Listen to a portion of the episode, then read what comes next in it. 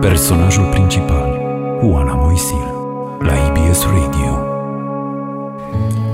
Și că a fost odată tare de demult. O căsuță mică cu prispa de lut. O măicuță bună ce la geam torcea. Și cu glasul dulce cântece cânta Iar în fața casei teiul plin de flori Salut! Bine ai venit la personajul principal, episodul Ceață pe muntele Atos. Am ascultat o melodie cântată de Cristofor Aldea Teodorovici împreună cu cea care a scris cântecul. Elena, bunica invitatului meu, regizorul Andrei Dăscălescu. Pe Andrei îl știu de vreo 10 ani. Am lucrat împreună la un reportaj, apoi ne-am mai văzut prin Cluj și București. Însă cel mai mult am aflat despre viața lui din filmele pe care a ales să le documenteze până acum. Primul este despre bunicii lui, al doilea e despre comunitatea din Petrila și în special despre artistul Ion Barbu. Iar ultimul explorează relația lui Andrei cu tatăl lui și dorința lui Andrei de a învăța să facă mai bine, ca tată. Andrei Dăscălescu este și profesor la Universitatea Babeș-Bolyai. De prin 2015 e lector la Facultatea de Teatru și Film. Predă în special cursuri de montaj și film documentar. Și mai e și un om tare fain. Vă invit la o discuție despre viață și film cu Andrei Dăscălescu. O să începem cu mărturisirea că ți-am văzut în sfârșit filmul aseară, Holy Father, și am plâns de la început. M-am dus de multe ori uh, în căutare de șervețele Bine că nu l-ai văzut în cinema. și știi că îți spuneam că am amânat uh, vizionarea cu gândul că îmi trebuie un, uh, un moment uh, foarte bun și acum îmi dau seama despre ce era vorba. De fapt, mi-era teamă să văd filmul ăsta. Mi-era teamă că o să-mi stârnească sentimente cu care nu știu ce să fac și așa a fost. Nu știu dacă să zic că îmi pare rău sau că îmi pare bine, pentru că eu vreau să emoționeze filmul ăsta și cred că s-a văzut. Marea temă este, desigur, relația cu tatăl tău, relația părinte-fiu și unul din lucrurile la care mă tot gândesc uh, de aseară de când l-am văzut este că sub această mare umbrelă ating și foarte mult teme importante, de exemplu, comunicare emoțională în cuplu, comunicare emoțională în general. Mi-amintesc acea scenă în care Paula îți spune că ai aprins camera pentru că nu vrei să deschizi, așa și mi se pare fantastic cum ai putut sub această umbrelă a relației între tine și tatăl tău să pui și multe alte teme foarte greu de, de discutat. Da, și, și tema copiilor care rămân fără părinți pentru că aceștia pleacă în, la muncă în străinătate, o temă cu care știu că tu ai mai avut de-a face. Eu asta am încercat, știi, n-am, n-am făcut un film foarte personal despre mine și tatăl meu și familia mea și viitorul meu copil din vreo nevoie de exhibiționism sau eu știu. Am considerat că ceea ce pun eu acolo pe tavă prin, prin sufletul meu și prin uh, ușița asta deschisă către dedesubturile familiei mele, am considerat că o să-i ajute pe alții pe cei care văd filmul, că o să se simtă cumva reprezentați, că o să se simtă inspirați și asta cred eu că e scopul unui film până la urmă, să, să inspire, să emoționeze, nu doar să pună niște imagini frumoase pe ecran. Și cred că am reușit cu cele trei filme pe care le-am făcut până acum. Cred că scopul nostru de artiști, de filmmaker, este să aducem ceva în plus în viețile celor care ne urmăresc filmele. Cum a fost în momentul în care ai întors camera spre familia ta, spre bunicii tăi pentru documentarul Constantin și Elena? Da, eu practic am început cu Constantin și Elena. Filmările la Constantin și Elena, primul meu documentar, uh, au început când eu eram încă student la facultatea de film și în momentul în care am început să-mi filmez bunicii, nu aveam neapărat în gând să fac un film. Eu eram student la multimedia sunet montaj, deci urma să fiu uh, sunetist sau uh, monteur și nu, nu-mi doream să fiu regizor de film documentar. Motivul pentru care am început să-mi filmez bunicii au fost uh, unul care cred eu că e destul de comun, să îi păstrez pe o casetă, pe o înregistrare pentru când nu vor mai fi. Eu iubindu-i foarte mult și petrecându-mi uh, vacanțele de vară la ei, acolo, lângă Piatra Neamț. Ușor, ușor uh, mi-am dat seama că filmările mele uh, sunt bune, că au potențial. Mi-am dat seama că ei reușesc să fie foarte naturali în fața camerei. Practic, dacă le-am zis să se poarte ca și cum eu nu sunt acolo, chiar au făcut asta foarte ușor, foarte firesc, lucru care e greu de obținut de la alte personaje, dar probabil pentru că sunt bunicii mei uh, s-a întâmplat uh, relativ ușor. Credințele pe care le am acum despre filmul documentar s-au născut odată cu acest film, în timp ce făceam acest film, deci nu le-am avut dinainte. N-am pornit să fac Constantin și Elena cu uh, o listă de keywords sau de reguli pe care să mi le autoimpun, ci stilul meu și tot ceea ce uh, spun eu acum despre filmul documentar s-a născut pe parcursul uh, acestui film. Personajul principal cu Ana Moisil la IBS Radio. Spune că deja aveai o relație bună cu bunicii tăi, dar cum s-a schimbat totuși relația pe care ai avut-o cu ei în momentul în care, în care a intervenit și o cameră în, în viața voastră? S-a schimbat în vreun fel? Cred că ăsta a fost marele, marele noroc că nu s-a schimbat. Adică ei și spun în, în making of, e un, e un making of al filmului pe care îl găsiți pe YouTube, pe canalul Constantin Endelena, uh, îi spun că nu m-au luat în serios și cred că ăsta a fost marele noroc și motivul pentru care ei sunt atât de natural și atât de fermecători pe, pe ecran, uh, e fix acesta, că nu m-au luat în serios. Eu eram nepotul lor care de pe la 14 ani a tot venit uh, ba cu un aparat foto, ba cu un reportofon, ba cu o cameră video în, în ultimii uh, ani așa încât uh, au considerat camera video ca pe o nouă jucărie a mea și ei și-au văzut de treabă. Cam asta a fost uh, rețeta succesului. Și atunci uh, Constantin și Elena a ieșit un documentar observațional destul de pur. Eu la vremea aia nu știam ce e la documentar observațional, dar după ce am ajuns în festivaluri am constatat că asta am făcut, un documentar observațional, adică unul în care autorul nu uh, intervine, ci doar observă. Iar după ce a fost gata filmul, uh, relația noastră s-a schimbat în sensul în care, aici e o poveste foarte faină, ei uh, se uitau la știri într-o zi, iar eu eram uh, la Amsterdam, la festivalul uh, de film documentar de la Amsterdam, unul dintre cele mai importante din lume și am câștigat premiul pentru uh, debut. Și n-am apucat să le spun, eram și eu copleșit de succes și de uh, proiecții, Q&A-uri, interviuri și așa mai departe și n-am apucat să le dau un telefon să le spun și ei au aflat de la televizor de la știri. Adică se uitau la, la ora 14 la știrile TVR și deodată a venit știrea că regizorul Andrei Dăscălescu a câștigat premiul la Amsterdam și au, uh, apă, și au pus în știre imagini cu ei, luate din, dintr-un trailer pe care îl aveam online pe vremea aia.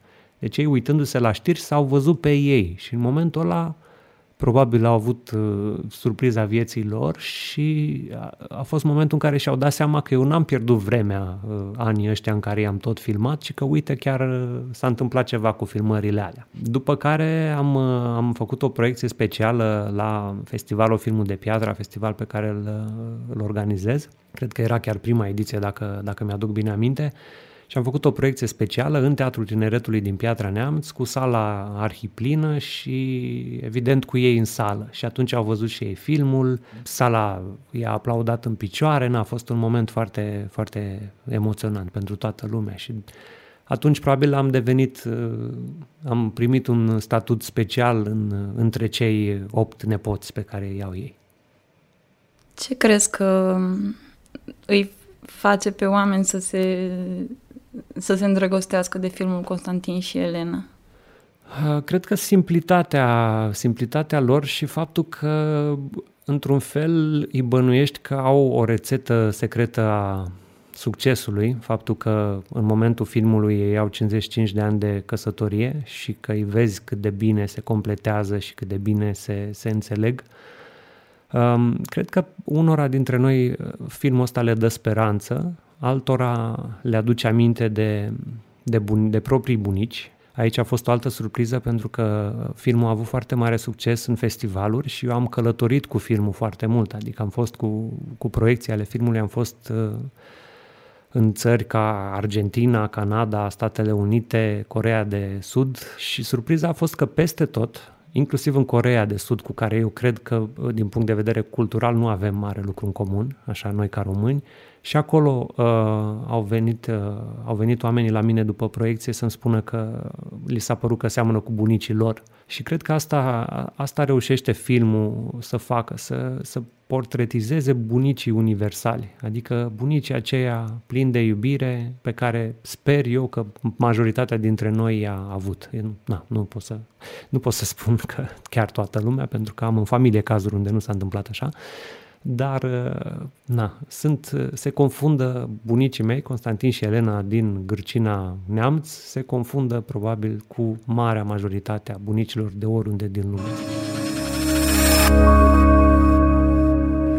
Spuneai că vrei să împărtășești un clip din, uh, din filmul Constantin și Elena cu noi? Da, um, e un moment din film în care Elena împreună cu verișoara mea și împreună cu Constantin uh, pregătesc cozonaci și uh, Elena începe să cânte uh, acest cântec. Tinerel m-am însurat, tinerică mi-am luat, tinerel m-am însurat, mă.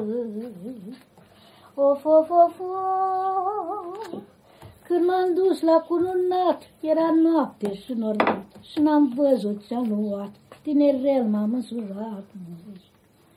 Ne-o dă sacră mea o sută și ne-o da și o beată slută, tinerel m-am însurat, Of, of, of, of. Și-am pus suta în fundul lăză și pe slută în fundul căsă, tinerel m-am însurat, mă. Ne-o mâncat șoaricii suta și am rămas numai cu sluta, tinerel m-am însurat, mă. Of, of, of, of. Ne-o mâncat șoaricii suta și am rămas numai cu sluta. Tinerel m-a măsurat, măi. Eu zic slută, hai la nuntă, e să duci și să culcă. Tinerel m-a măsurat, măi. Of, of, of, of. Eu zic slută, hai la bal, ia să vâră sub tot deal. Tinerel m-a măsurat, măi. Catânoala cu smântână, mușigai de un la de mână, tinerel m-am însurat, măi. Of, of, of, of, Cată-n putina cu borș, permișori cu capul roș, tinerel m-am însurat. Eu o mamă și mi-o culcă, că la noapte mă mănâncă, tinerel m-am însurat, mai, mai puțin acum, așa. Of, of, of, of. Eu o mamă și ne-o culcă că la noapte mă mănânc. Tinerel mă mănânc. Așa. Azi noapte nu m-a mâncat. Când i-a fost barda la cap. Tinerel m-am însurat. Da, da dacă ar zice eu, s-ar supăra baba. Da, e unul dintre momentele cele mai haioase din film. Bine, sunt destul de multe și cred că asta, din nou, unul dintre lucrurile pe care le-am eu acum într-o listă invizibilă în capul meu despre filmul documentar e că e bine să, să faci publicul și să râde, dar și să, să le emoționezi până la lacrimi. Și ăsta e unul dintre momentele în care în sală se, se râdea foarte tare din, din cauza versurilor. Acum că ai spus asta, uh, m-am gândit uh, la documentarul Planeta Petrila, că acolo reușești să, să faci acest mix pe tot parcursul filmului de umor și tragedie. Da, Planeta Petrila la, la prima vedere e un, un documentar foarte diferit de, de Constantin și Elena. Uh, de altfel, aici a fost un, un chin pentru mine să fac un al doilea film, pentru că, după cum am povestit, primul film uh, a fost neplănuit, adică nu vreau să fiu regizor de film documentar, dar m-am trezit că am uh, material pentru, uh, pentru un film documentar și am făcut Constantin și Elena, care după aia a avut un succes mult mai mare decât mi-aș fi putut eu imagina vreodată și m-am trezit că sunt regizor. Ok, și acum s-a terminat uh, viața în festivaluri pentru primul film și unde e al doilea? Și presiunea asta de a face un al doilea film a fost pentru mine foarte dificilă și a durat foarte mulți ani. Constantin și Elena este lansat în 2008, uh, iar uh, subiectul pentru al doilea film, uh, Planeta Petrila, l-am găsit abia în în mai 2013. Adică atunci am ajuns la Petrila, l-am cunoscut pe Ion Barbu, atunci a fost primul workshop cu studenți arhitecți uh, care uh, propuneau uh, alternative pentru transformarea clădirilor minei în altceva în loc să se demoleze. Și atunci am zis, hopa, s-ar putea să fie aici al doilea meu film. Din fericire, instinctul meu a fost corect și chiar dacă la prima vedere Planeta Petrila nu e un film emoționant sau nu e un film, nu e un film personal, um, de fapt este. O să-ți răscolesc puțin amintirile pentru că noi doi ne-am cunoscut uh, la proteste. Am uh, ieșit în stradă pentru Roșia Montană, eu zic eu că am reușit să pun în imagini relevante câteva dintre protestele de la Cluj. La un moment dat am făcut un video care se numește Golanii de la Cluj, care a devenit viral și a fost preluat de televiziuni. Eu mi-am folosit uh, skills-urile, foto-video, uh, pentru a crește un pic popularitatea, amploarea uh, protestelor um, atunci când uh, Roșia Montană era să intre în exploatare. E, latura asta de activist s-a, s-a reactivat în momentul în care am ajuns la Petrila, pentru că am, uh, am ajuns acolo, Barbu mi-a prezentat cu foarte multă dragoste clădirile și istoria minei și după aia mi-a spus că planul e ca totul să fie demolat până în 2015 s-a activat uh, activistul din mine și atunci am zis, ok, cum pot eu să ajut? Cum pot eu să lupt? Personajul principal, Oana Moisil, la IBS Radio. Încă o dată, uh, metoda prin care eu puteam să-mi aduc cea mai mare contribuție a fost uh, aceasta de a filma, de a crea o pagină de Facebook, Planeta Petrila, de a pune acolo conținut și de a ajunge de a duce cauza care pe vremea aia era doar a lui Barbu și a unei, uh, unui grup foarte mic de oameni, de a duce cauza lui mai departe ca să aibă uh, sorți de izbândă. Și uh, din punctul ăsta de vedere și Planeta Petrila este un film foarte personal, pentru că m-am implicat trup și suflet în cauză și nu este un documentar obiectiv, da? Adică este un documentar, zic eu, un documentar activist. Eu am ținut, pe, am luptat pentru cauză prin acest film. Clădirea asta, care se numește Centru Pompidou, am uh, reușit să o smulgem uh, din ghearele demolatorilor. Va avea continuitate, sper, nu? Dacă buldozerii, buldozerul zice nu, nu va mai avea. Deci, uh, adică încă este expusă demolării? În Petrila totul este expus demolării. Da, numai primarul nu. Spuneai înainte de, uh, de asta că ai simțit acea presiune de a, de a face al doilea film, de a și uh, mă gândesc dacă a presiunea aceea plus rolul pe care ți l-ai asumat uh, de a lupta pentru un loc n-au făcut chiar mai grea documentarea.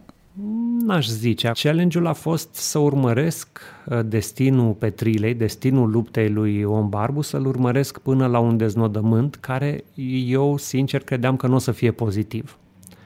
Și asta aici era uh, partea tristă. Eu îmi imaginam că filmul o să se încheie cu uh, demolări de clădiri și cu Barbu uh, asistând neputincios. Cam asta îmi imaginam eu că e, că e finalul uh, filmului. Din fericire, lucrurile n-au stat așa și clădirile au fost clasate ca monumente istorice, ceea ce nu le-a salvat neapărat, cât le-a prelungit puțin uh, viața, pentru că uh, în momentul ăsta clădirile se degradează într-un ritm foarte accelerat, se fură foarte mult din, uh, din ele, s-au, s-au furat practic aproape tot ce era de furat și uh, se degradează sing- singure, între ghilimele, că le ajută, le ajută uh, niște oameni care n-au alte posibilități de trai decât furtul și uh, nepăsarea autorităților. Deci nu e încă un deznodământ uh, fericit, să zic așa.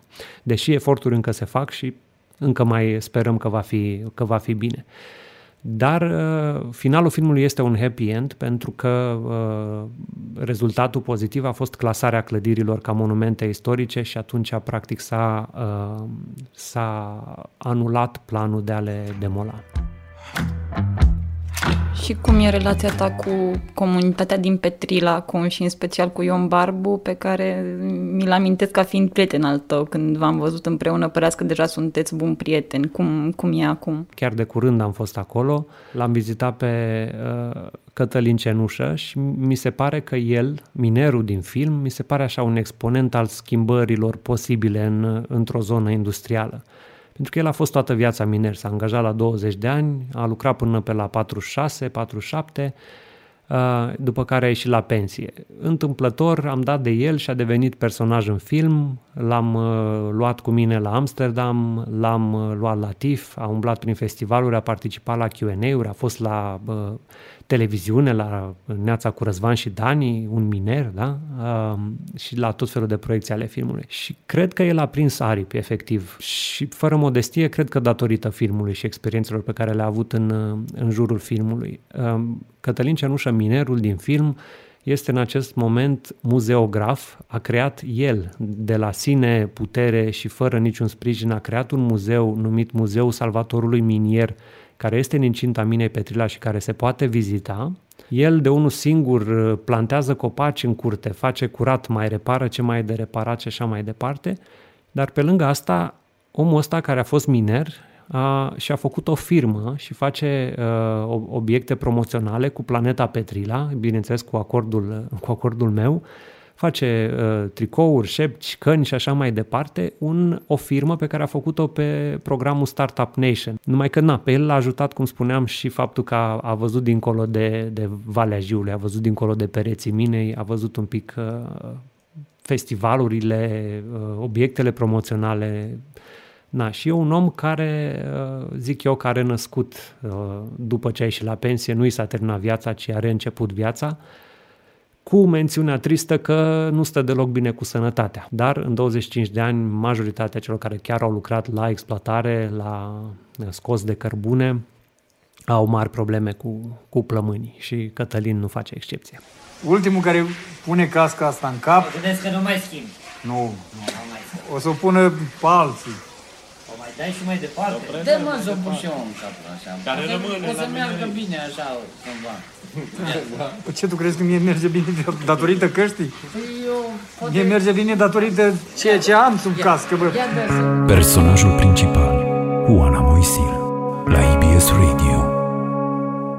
am citit o știre nu de mult, acum câteva luni, că s-a închis uh, muzeul uh, căilor ferate de, din gara de nord București pentru că Ministerul Culturii sau cineva a venit și i-a, i-a amendat sau i-a avertizat că nu pot funcționa cu numele de muzeu pentru că nu aparțin de, de Ministerul Culturii și nu au angajați muzeografi.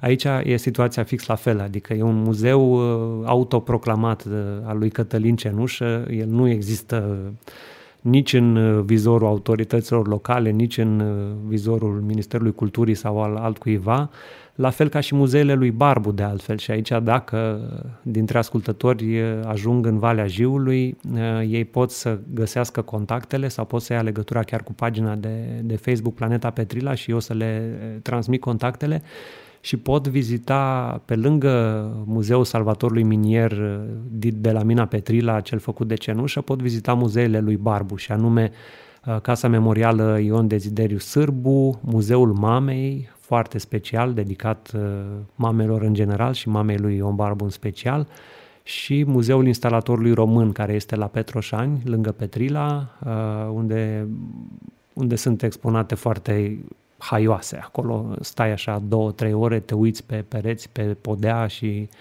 pe unde sunt tot felul de obiecte și instalații și efectiv stai și râzi ca prostul de, de unul singur. Am văzut muzeele lui Barbu și da, Muzeul Mamei este unul dintre cele mai emoționante locuri pe care le-am vizitat vreodată. Da, și ai, ai asistat și la un moment destul de unic în istoria comunității din Petrila, în care 500 și ceva de oameni s-au adunat la un loc să vadă un film uh, la Casa de Cultură din Petrila.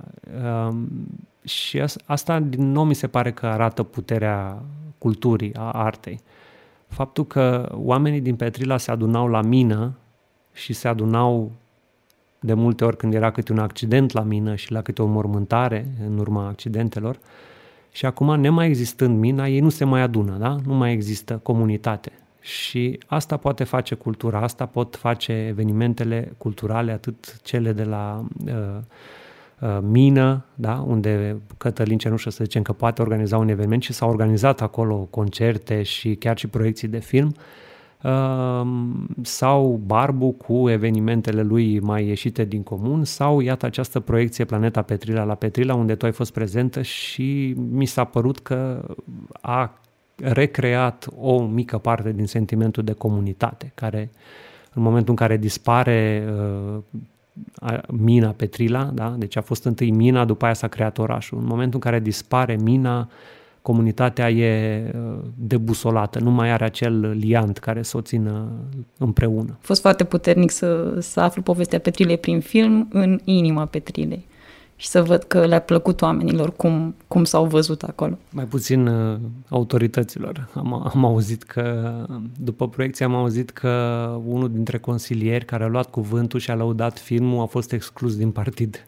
Iar eu am fost făcut cetățean de onoare al Petrilei la, la acea proiecție și um, cred că Barbu a plantat ideea asta în rândul autorităților și cred că după ce au văzut filmul, n-au mai fost așa uh, bucuroși să mă facă cetățean de onoare, dar na, hotărârea de Consiliu era deja luată, fără, să, fără ca cineva să fi văzut filmul, astfel încât uh, sunt și în ziua de astăzi cetățean de onoare al orașului Petrila. Personajul principal cu Ana Moisil la IBS Radio. Să continuăm discuția despre, despre ultimul tău film documentar, Holy Father. Ce aveai în minte când uh, ai apăsat butonul de, de record pentru prima scenă din acest film? Oh, e mult de povestit. Când am apăsat butonul de record pentru prima scenă din film, aveam în minte, speram ca testul de sarcină pe care Paula tocmai îl face să nu fie pozitiv. Probabil în sinea mea îmi doream să fiu tată, dar nu discutasem absolut niciun, niciun moment cu, cu Paula despre asta.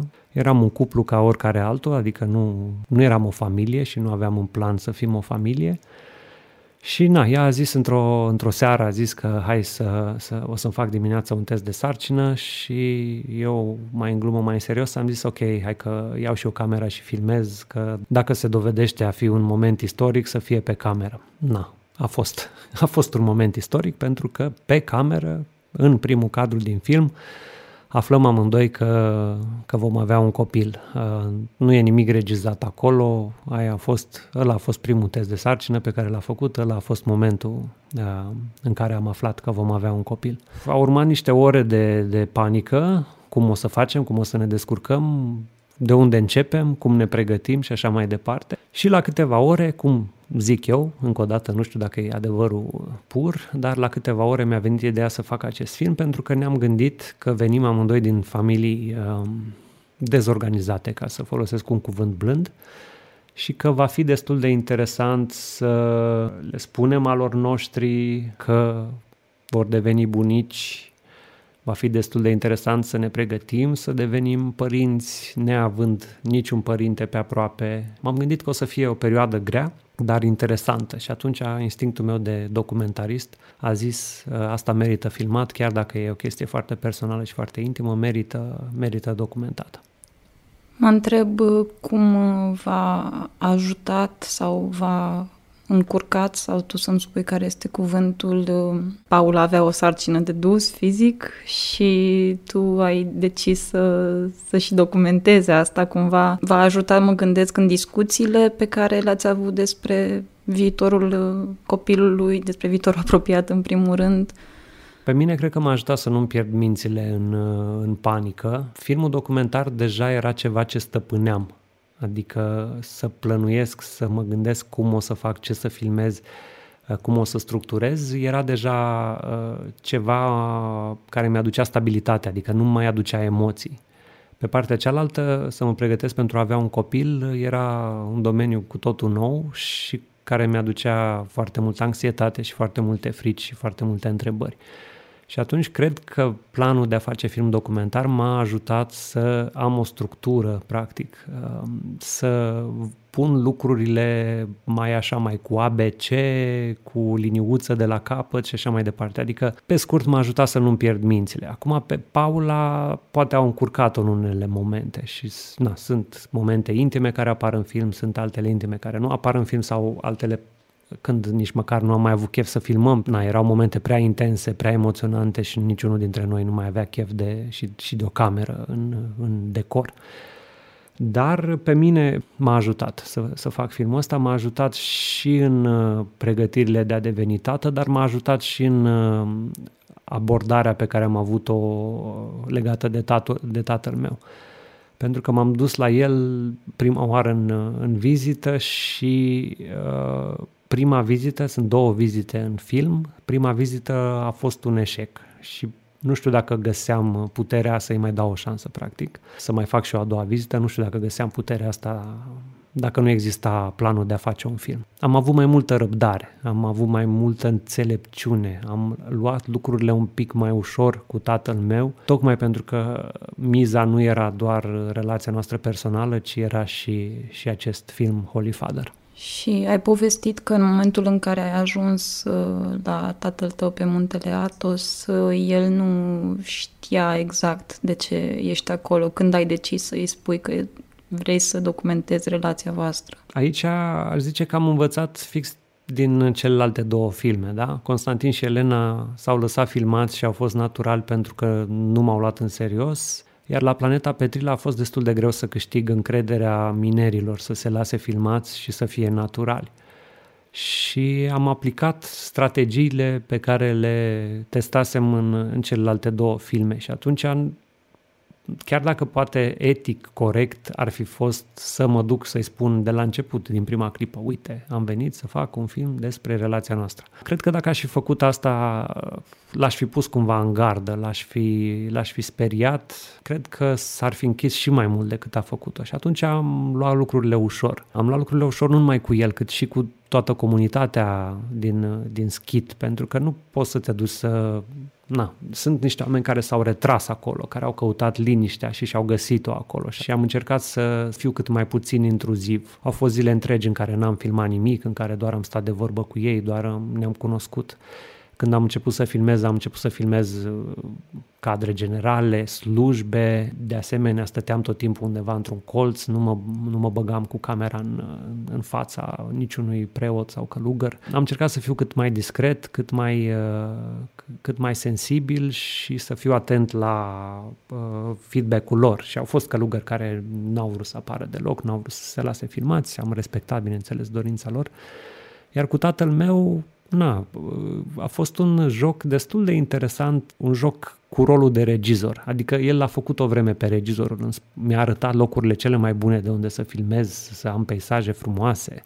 M-a pus să filmez slujbe întregi, m-a pus să filmez uh, picturi de pe perete uh, și am făcut-o. Deci nu am nu l-am refuzat nicio clipă, nu i-am spus n-am ce face cu filmările astea. Așa că l-am, l-am, l-am tratat cu răbdare și zic eu că a funcționat. Chiar dacă în prima vizită nu s-a deschis foarte tare, măcar n-a refuzat camera, n-a refuzat uh, să fie filmat.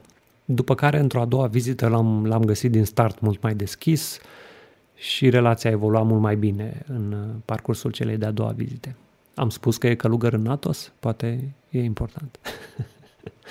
Păi acum pentru că urmează să devin tată. Foarte bine.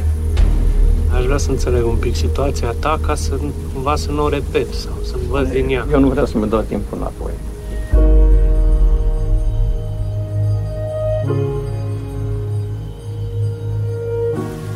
Tu de când te-ai dus la mănăstire nu ți-a mai fost dor de nimeni? Uite, în avion sus acum trecea. Când ai stat atâta cu mine?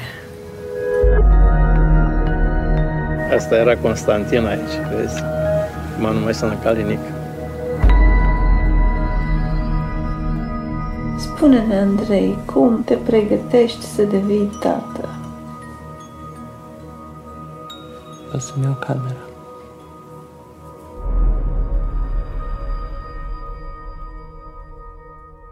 Sunt scene din, din prima, prima ta vizită în Atos, în care mă întreb cum ți-ai, cum, cum ți-ai păstrat uh, calmul vocii și cum, uh, cum ai ținut uh, ceea ce eu simțeam că ar trebui să iasă ca o, nu știu, ca o revoltă din tine. Te-a ajutat faptul că aveai camera să îți... M-a ajutat clar că am, aveam camera. Am, am, am mai spus despre cameră că e un scut și am simțit asta și la proteste, de exemplu, când la un moment dat au intervenit jandarmii și eu am continuat să filmez și n-am avut nici cea mai mică grijă că se poate întâmpla ceva ceea ce dacă nu aveam camera, probabil nu aș fi fost mai atent la siguranța proprie. Uh, așa a fost și acum. Uh, m-a ajutat camera, dar asta nu înseamnă că în spatele camerei nu eram uh, dărâmat de multe ori și nu eram cu ochii în lacrimi și că abia reușeam să mai scot niște cuvinte care să, să fie coerente și să fie inteligibile în condițiile în care eu mă abțineam să nu plâng și finalul discuției din, uh, din prima vizită, unde el pleacă și mă lasă practic uh, vorbind singur într-un fel. E lăsat, de exemplu, e lăsat în film așa lung, așa cum a fost filmat, cu uh, cadru gol și fără focus, tocmai ca să dea spectatorului starea asta pe care eu am avut-o în, în momentul ăla. Nu știu cât de mult se percepe, dar eu acolo evident că am rămas plângând cu camera, am rămas cu camera filmând și cu cadru fără focus și am lăsat destul de lung în montaj cadrul ăsta gol și fără focus astfel încât să, să transmit golul ăla în stomac pe care l-am, l-am simțit eu acum, să-mi spui tu dacă a funcționat. Cred că acolo am căzut și eu într-o, într-o confuzie proprie. Nu mi-am confruntat astfel părinții de-a lungul vieții. Am avut tot felul de lucruri pe care le-aș fi zis, dar nu am știut și cumva le-am simțit uh, adresate de tine, tatălui tău și cred că mulți au simțit asta, că poate nu au apucat să aibă acea discuție cu părinții lor. Și spuneai, cred că în, într-un interviu, că unul din feedback-urile pe care le primești este fix ăsta de copii care îți spun cum se gândesc ei acum la părinților sau care au reluat legătura cu părinților. Uite, acum îmi vine în minte la, la o proiecție la Timișoara, la festivalul Ceau Cinema, a venit cineva după proiecție uh, și mi-a dat o îmbrățișare.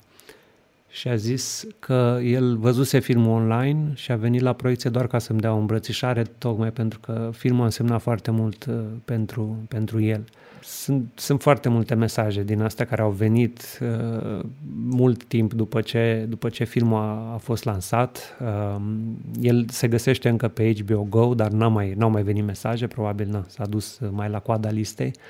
Dar multă vreme primeam câte două, trei mesaje pe zi de felul ăsta de, despre cât de mult uh, a însemnat filmul pentru oamenii care l-au văzut și care sunt în, uh, în posturi asemănătoare cu cele din film și uh, unele posturi erau chiar mai, mai grele decât uh, cea din film. Adică mi-a scris un tată care s-a despărțit de soție și soția nu l-a mai lăsat să-și vadă copiii de, de mulți ani de zile.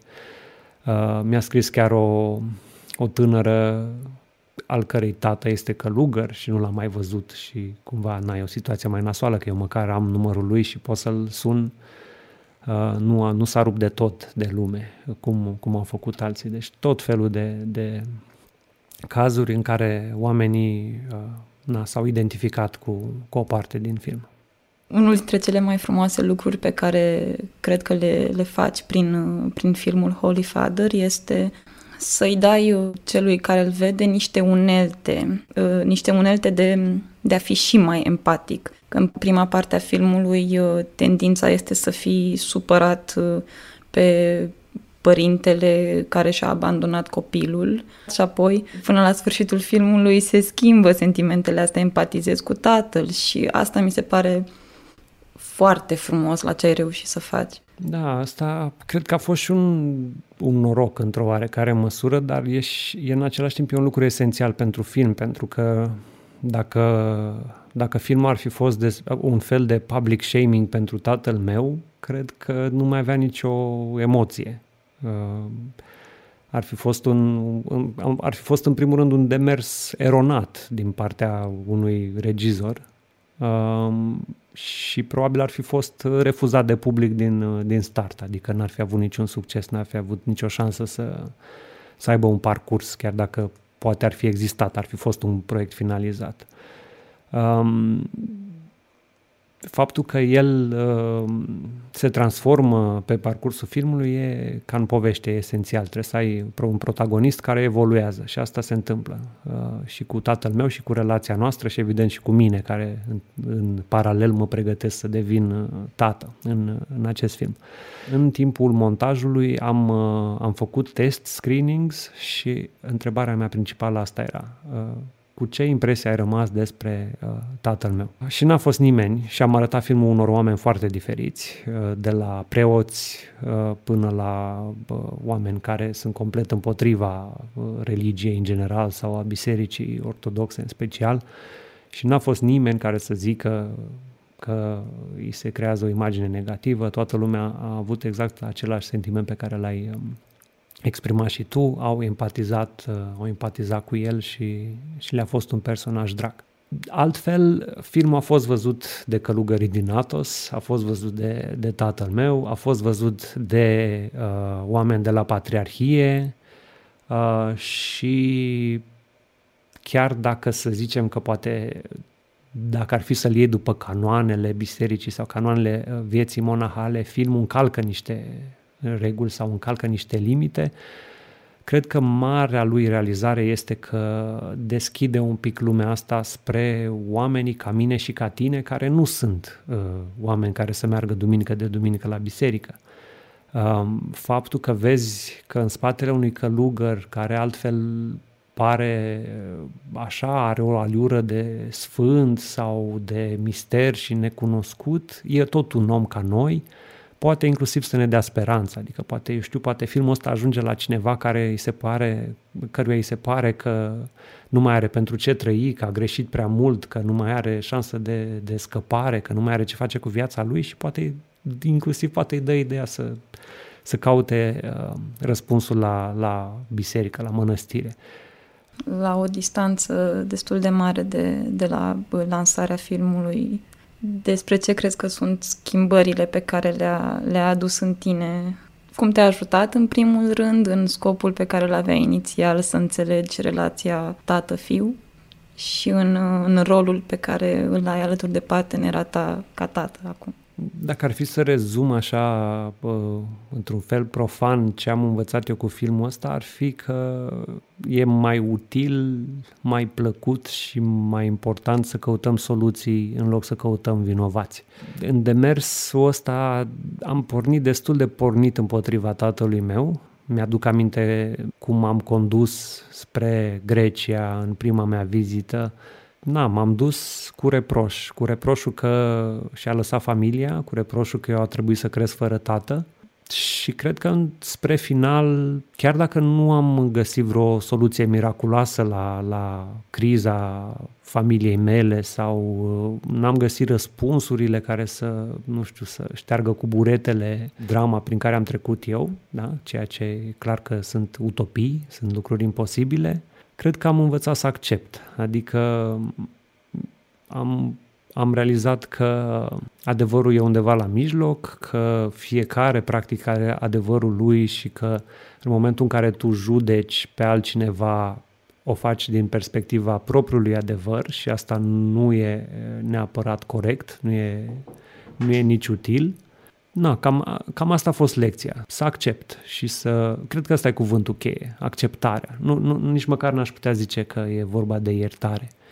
Pentru că eu, iertarea mi se pare un concept foarte greu de, de atins. Uh, cred că ar trebui să fiu eu un om mai bun, mai sfânt, ca să pot să zic că am iertat. Dar uh, am acceptat. Pe partea cealaltă, în, în cuplu, na, lucrurile nu sunt, nu sunt roz întotdeauna, dar avem amândoi ambiția de a ne strădui, ceea ce poate dacă veneam din familii perfecte, poate am fi uh, dat înapoi la, la primul hop. Pe când uh, faptul că am făcut filmul ăsta și faptul că ne-am uh, am discutat problemele astea și suntem conștienți de moștenirea cu care venim, cred că ne-a, ne-a ajutat să ne ambiționăm, să facem lucrurile puțin diferite. Încă nu știu dacă o să reușim, nu avem vreo rețetă secretă, dar uh, măcar avem ambiția de a, de a încerca să, să rupem cercul vicios al, uh, al familiilor destrămate. Cred că povestea ta, povestea voastră este un motiv de a reflecta, așa cum spuneam și la, la începutul discuției noastre, asupra propriilor povești.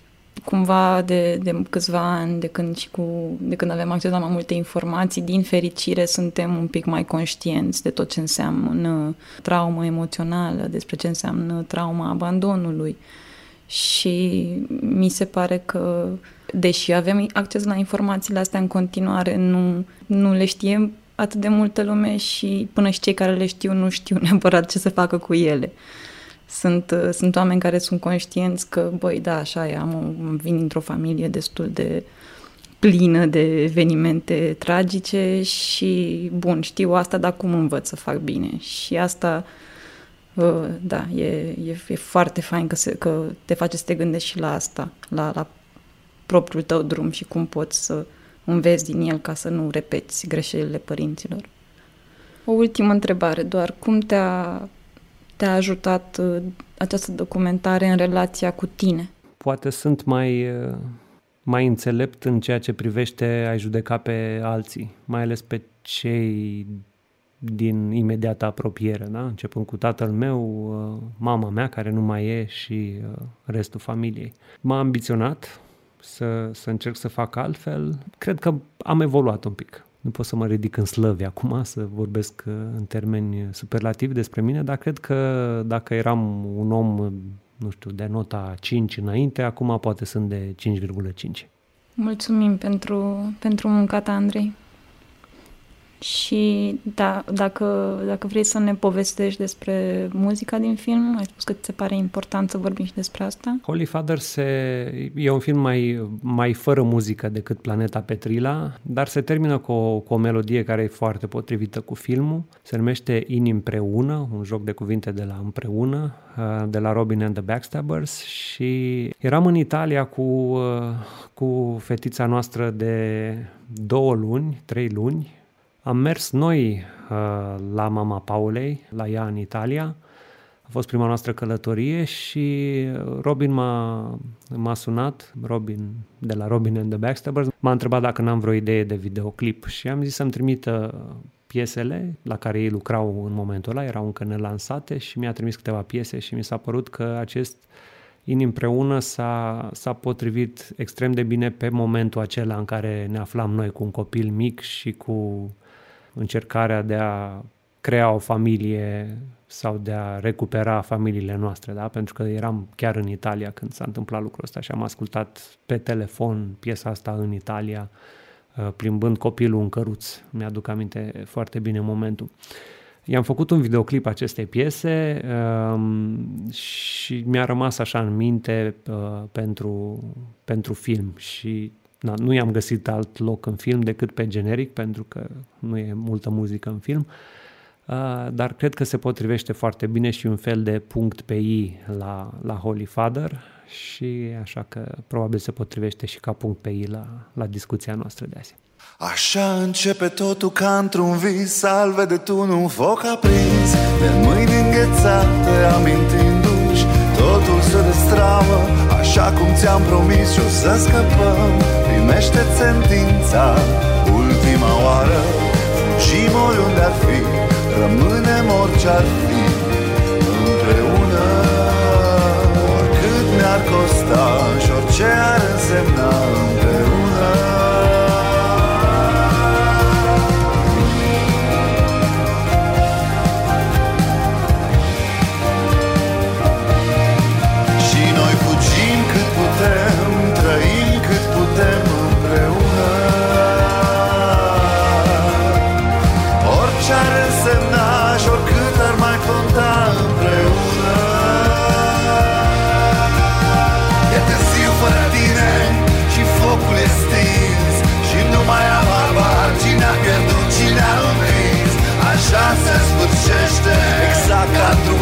adică fără soluții Pe clar și imprecis Vis alergăm, nu vis luminăm